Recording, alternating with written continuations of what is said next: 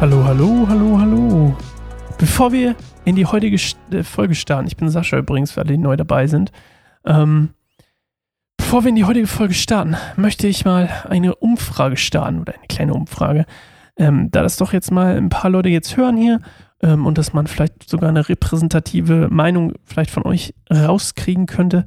Ähm, Feedback ist oft selten. Also gebt mir gerne Feedback, wenn ihr das hier mögt, wenn ihr das hier hört. Sascha at keineinsamerbaum.org.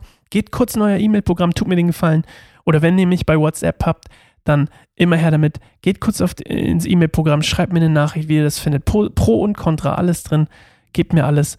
Ähm, wenn ihr findet es langweilig, sagt es mir. Wenn ihr findet es super cool, dann sagt es mir bitte auch. Es wäre mal ganz schön zu hören. Das war aber nicht das Thema. Nummer eins, äh, das, das war das Erste. Aber das Zweite ist, was ich eigentlich fragen wollte, ist, ich hatte darüber nachgedacht, so Art Special Edition Folgen zu machen, die äh, auf YouTube erscheinen würden, zumindest ist meine Idee, ähm, vom Bibelstein Goldemund, aber halt quasi nicht eine Predigt, aber ein bisschen größeres Thema. Vielleicht eher so 20, 30 Minuten Episoden über ein Thema äh, und über Sachen, die dazu passen. Ja, also man könnte zum Beispiel jetzt ähm, über die Machtsache, über die wir letzte vor ein paar Folgen geredet haben, darüber könnten wir ein bisschen reden so, und halt in einem größeren Bibelpicture, jetzt nicht nur hier David, sondern auch in einem größeren Bild, was sagt Gott, Gott über Macht und was sagt Gott über, äh, gerade im NT, was sagt Jesus über Macht und ja, grundsätzlich würde mich interessieren, habt ihr Bock auf sowas? Habt ihr Bock auf größere Sachen, auf, auf vielleicht Sachen, die auch zwischen den Staffeln erscheinen würden? Also als Lückenfüller irgendwie für Leute, die sagen, oh Mensch, ich hätte Bock auf Staffel 5, aber Staffel 5 kommt erst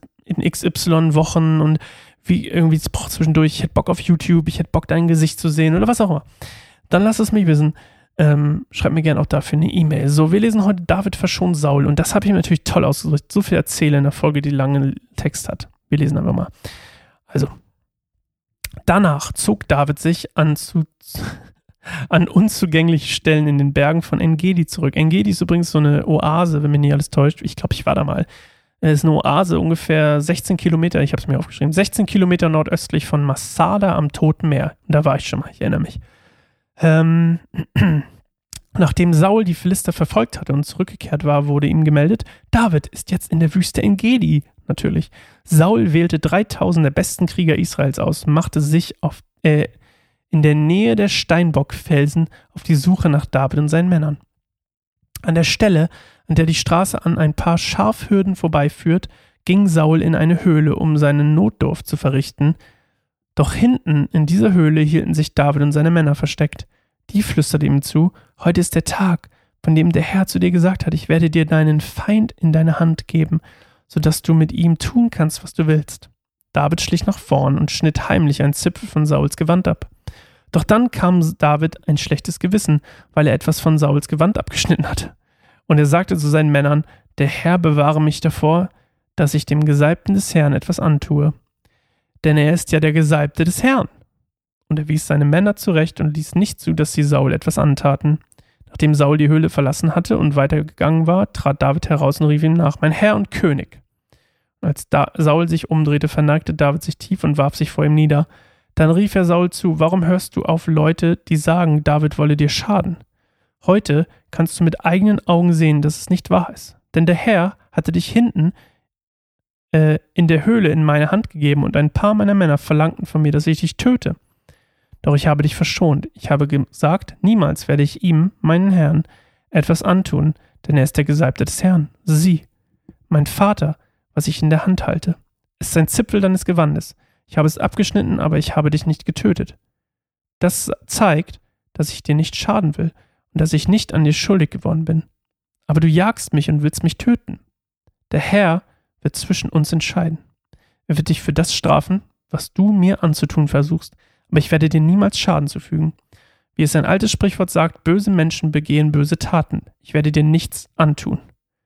Wem jagt der König von Israel überhaupt nach? Einem toten Hund, einem einzelnen Floh? Der Herr soll darüber richten, wer von uns Recht hat.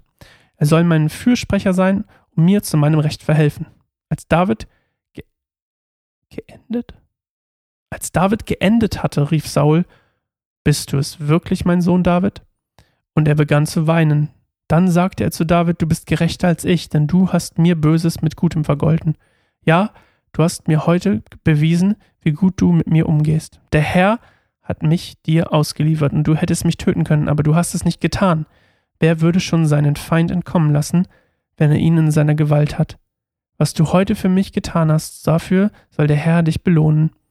Ich weiß genau, dass du König werden wirst, und deine Herrschaft über Israel wird Bestand haben. Schwöre mir beim Herrn, dass du mir Nachkommen, dass du meine Nachkommen nicht töten und mein Geschlecht nicht auslöschen wirst. David schwor es und Saul kehrte nach Hause zurück. David und seine Männer dagegen zogen wieder in die Berge hinauf.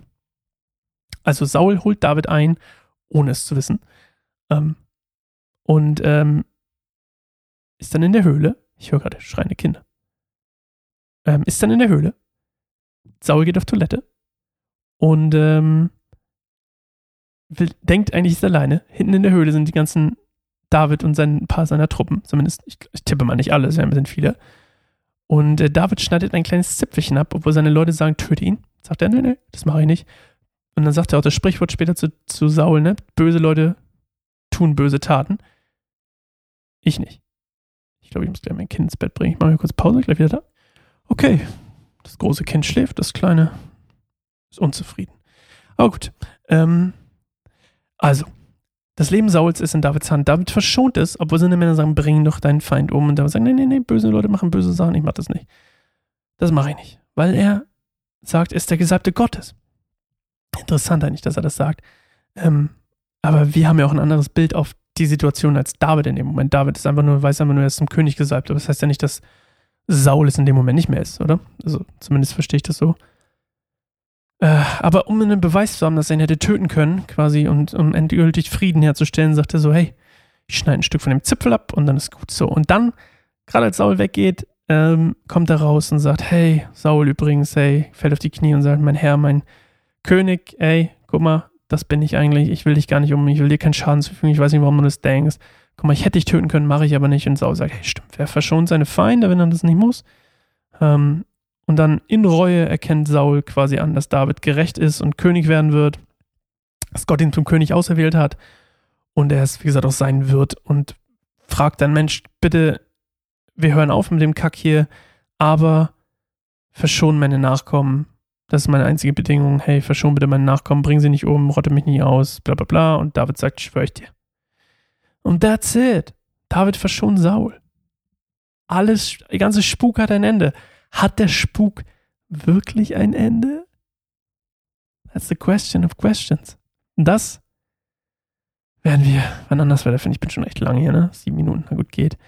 Also, wie gesagt, schickt mir gerne Feedback, das ist eine. Und schickt mir gerne mal, ob ihr Bock hättet auf so ein bisschen größere Folgen. Ich weiß nicht genau, ob auf YouTube, aber zumindest ein bisschen intensiver, ein bisschen mehr ins Detail, ein bisschen mehr Predigt-like. Aber eben noch schön irgendwie in einem Thema mit drin. So. Habe ich noch irgendwas? Guck mal, mein Kind noch schreit. Vielleicht will mein Kind auch mich. Vielleicht will mein Kind doch, dass ich es ins Bett bringe. That would be awesome. Also, bis morgen. Tschüss.